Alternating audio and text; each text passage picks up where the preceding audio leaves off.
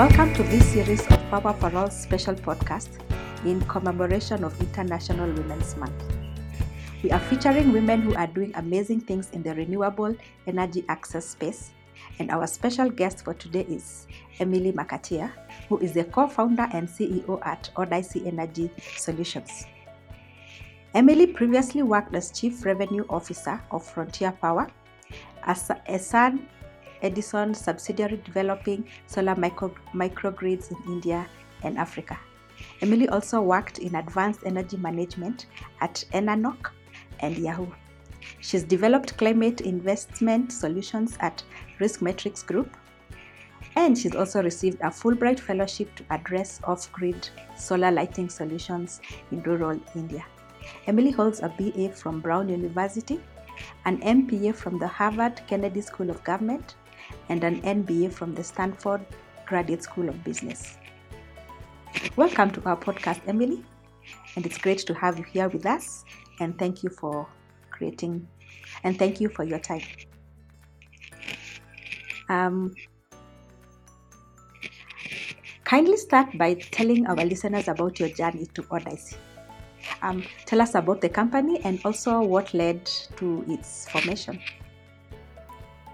Absolutely. Um, just to start off with with who we are, um, Odyssey is an end-to-end data and technology platform for deploying low carbon, smaller scale, uh, distributed clean energy projects. Um, we we're a platform with the sort of digital technologies and data tools that are critical to enable scale across the finance, build, and operate phases of project development. Um, and really, what we're focused on at Odyssey is achieving is is is enabling um, the DRE sector to help achieve global climate targets. Um, putting emerging markets on a path to low carbon development will require enormous scale in the DRE sector. And our job at Odyssey is to unlock that scale um, with a set of uh, digital digital technologies and services via our platform. Um, just a little bit on how I uh, sort of my journey into Odyssey. I've actually spent my entire career in uh, in the clean tech sector. Um, but more recently, about seven years ago, I joined SunEdison, which was the largest renewable energy company in the world, to launch their uh, microgrid business uh, called Frontier Power. And we were tasked with scaling um, microgrid development quite quickly in uh, India and Africa. Um, so, you know, as a project developer on the ground, thinking about how we would scale development, uh, we quickly realized that there was a complete lack of digital technologies to enable that scale. Everything that we were doing in the project development process was manual. Um, from sort of initial planning to uh, working with investors on on financing to procuring um, the equipment we needed to build, all the way to um, thinking about how we were going to operate a, f- a fleet of small projects uh, in you know remote and difficult to reach places. So really, kind of the idea of Odyssey was born out of our experience uh, on the ground, uh, developing projects and realizing that scale would require sort of the digital solutions that we've now um, built via the Odyssey platform. So it's both financing and managing. Yep. So we we cover the three phases of project development: financing, building, and operating projects, and we have um, tools and services for each of those phases of the project development process. So now back to the International Women's Day, which is celebrated on March eighth, and basically also um, throughout the whole month. And uh, during this time, we celebrate the social, political, and economic achievements of women but at the same time remind ourselves that we are still far from achieving gender equality. Um, in the renewable energy sector, what does gender equality mean for the sector and in the efforts to achieve universal energy access to clean energy? Um, do you think women have a significant role to play in the sector?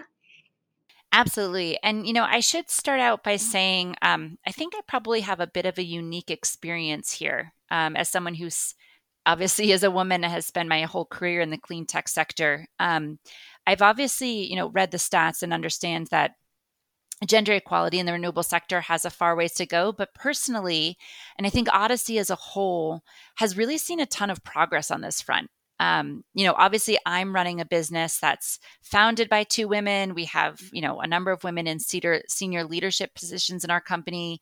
Um, the investors I'm speaking to are often women, and um, some of our biggest clients are women run organizations. So, um, I hope that you know my experience at the very least can serve as an indicator for the the direction that the sector is going. Unfortunately, the numbers are out there and they put a spotlight that the sector is far from achieving equality. What are some of the challenges? Yeah, so if I think about um, the main challenges that we face at Odyssey in turn in terms of sort of continuing the momentum um, that I just described, it's really all about hiring. Um, so many of the roles we're, we're a data and technology company, so many of the roles that we're hiring are data scientists or um, software engineers or or sales. And I would say, you know, probably 90% of the applications that we receive for these roles are from male candidates. Um, and I think that's probably because um, STEM or even sort of sales skills are traditionally male dominated domains. Um, and so, you know, you can imagine if we're trying to fill these roles, we have to work extra hard to even find candidates, uh, female candidates to to join our team. And I'm I'm guessing, you know, if, if we're having this experience at Odyssey, that you know a number of other companies in the renewable energy sector are having this experience as well, um, and that's probably one of the biggest driving forces be- behind. Um, some of the stats that we're seeing in terms of um, inequalities in, in the renewable energy sector. And that brings me to the theme of this year's International Women's Day, which is break the bias. Um, so are there some are there some major biases in the DRE sector that hinder the sector from achieving gender equality? to my earlier point, I think there there are ingrained biases that women face when even sort of early on choosing which skill sets to specialize in in their studies, which in turn propagates to fewer female candidate, candidates for these roles. Um, and then in turn means our companies and other companies like us have a greater percentage of men in these roles. Um, because, you know, if you think about the renewable energy sector, a lot of the um, skill sets that are required for it are around, you know, engineering for sure. Um, DRE is now more sort of digitally enabled. So we're seeing a need for software engineers. Um, and traditionally, kind of these skill sets are ones that um, uh, we see fewer sort of females, per, uh, female candidates coming to us, you know, for these roles and also pursuing in their studies. I mean, I know personally when when I was um, when I was in my my undergraduate studies, I didn't even consider a STEM related major. Um, and you know, part of that I think was I, I didn't explicitly have anyone encouraging me to consider to build building out the skill set. And I think my peers did have have more of that. Um, I definitely think that that's something that's changing, but we need to keep, you know, starting early to break these biases to ensure that um, women in their in their studies are developing these skill sets that will be, you know, that are incredibly important for um, positions in the renewable energy sector moving forward. Um, I will say, however, I do see a bias um, very actively breaking in terms of women in leadership roles. Um, I've I feel that I've been sort of encouraged and supported to take a leadership role at every stage of my career, and in my position as CEO, um, I really haven't encouraged or encountered any biases around um, around this. And in fact, many of the investors that we speak to um, are actively interested in investing in female-led businesses, and I think that's a really good sign. Yeah, indeed, that's a very good sign. And also, the, um, I get the point that you missed having role models when you are selecting your classes, your studies. Um, so, what else can the sector do to address these biases? Good question. You know, I think I've probably covered this in my previous point, but you know, from my perspective, it's really all about being intentional in hiring um, making sure to source female candidates constantly evaluating the composition of the team to take stock take in, in how we're doing with female representation across the company. And that's both in terms of leadership roles and then in terms of specific areas of expertise like like data and engineering and, and sales. Um, and and as I mentioned, I really think this also starts with access to adequate education and training opportunities that can be enhanced through adjustments in curricula, targeting scholarships and internships, and you know even vocational training opportunities um, oriented towards women. Uh, on a different note, though, I think you know, as someone who's had, I've had two kids while being CEO of my company, um, and one sort of really positive trend that I think we need to keep promoting is just flexibility and, and remote working. Um, I think that working as much as I do and running this company while having two babies would have been nearly impossible without a culture without a culture of, of flexible working hours, of sort of being able to plug in from home and and and balance work and family in a new way. Um, and I mean, my team will tell you it's it's not uncommon for me to join a Zoom call with a baby on my lap, but I still get the job done. And that's the that's the type of culture I think that's um, certainly has has helped me be you know uh, more effective as a CEO.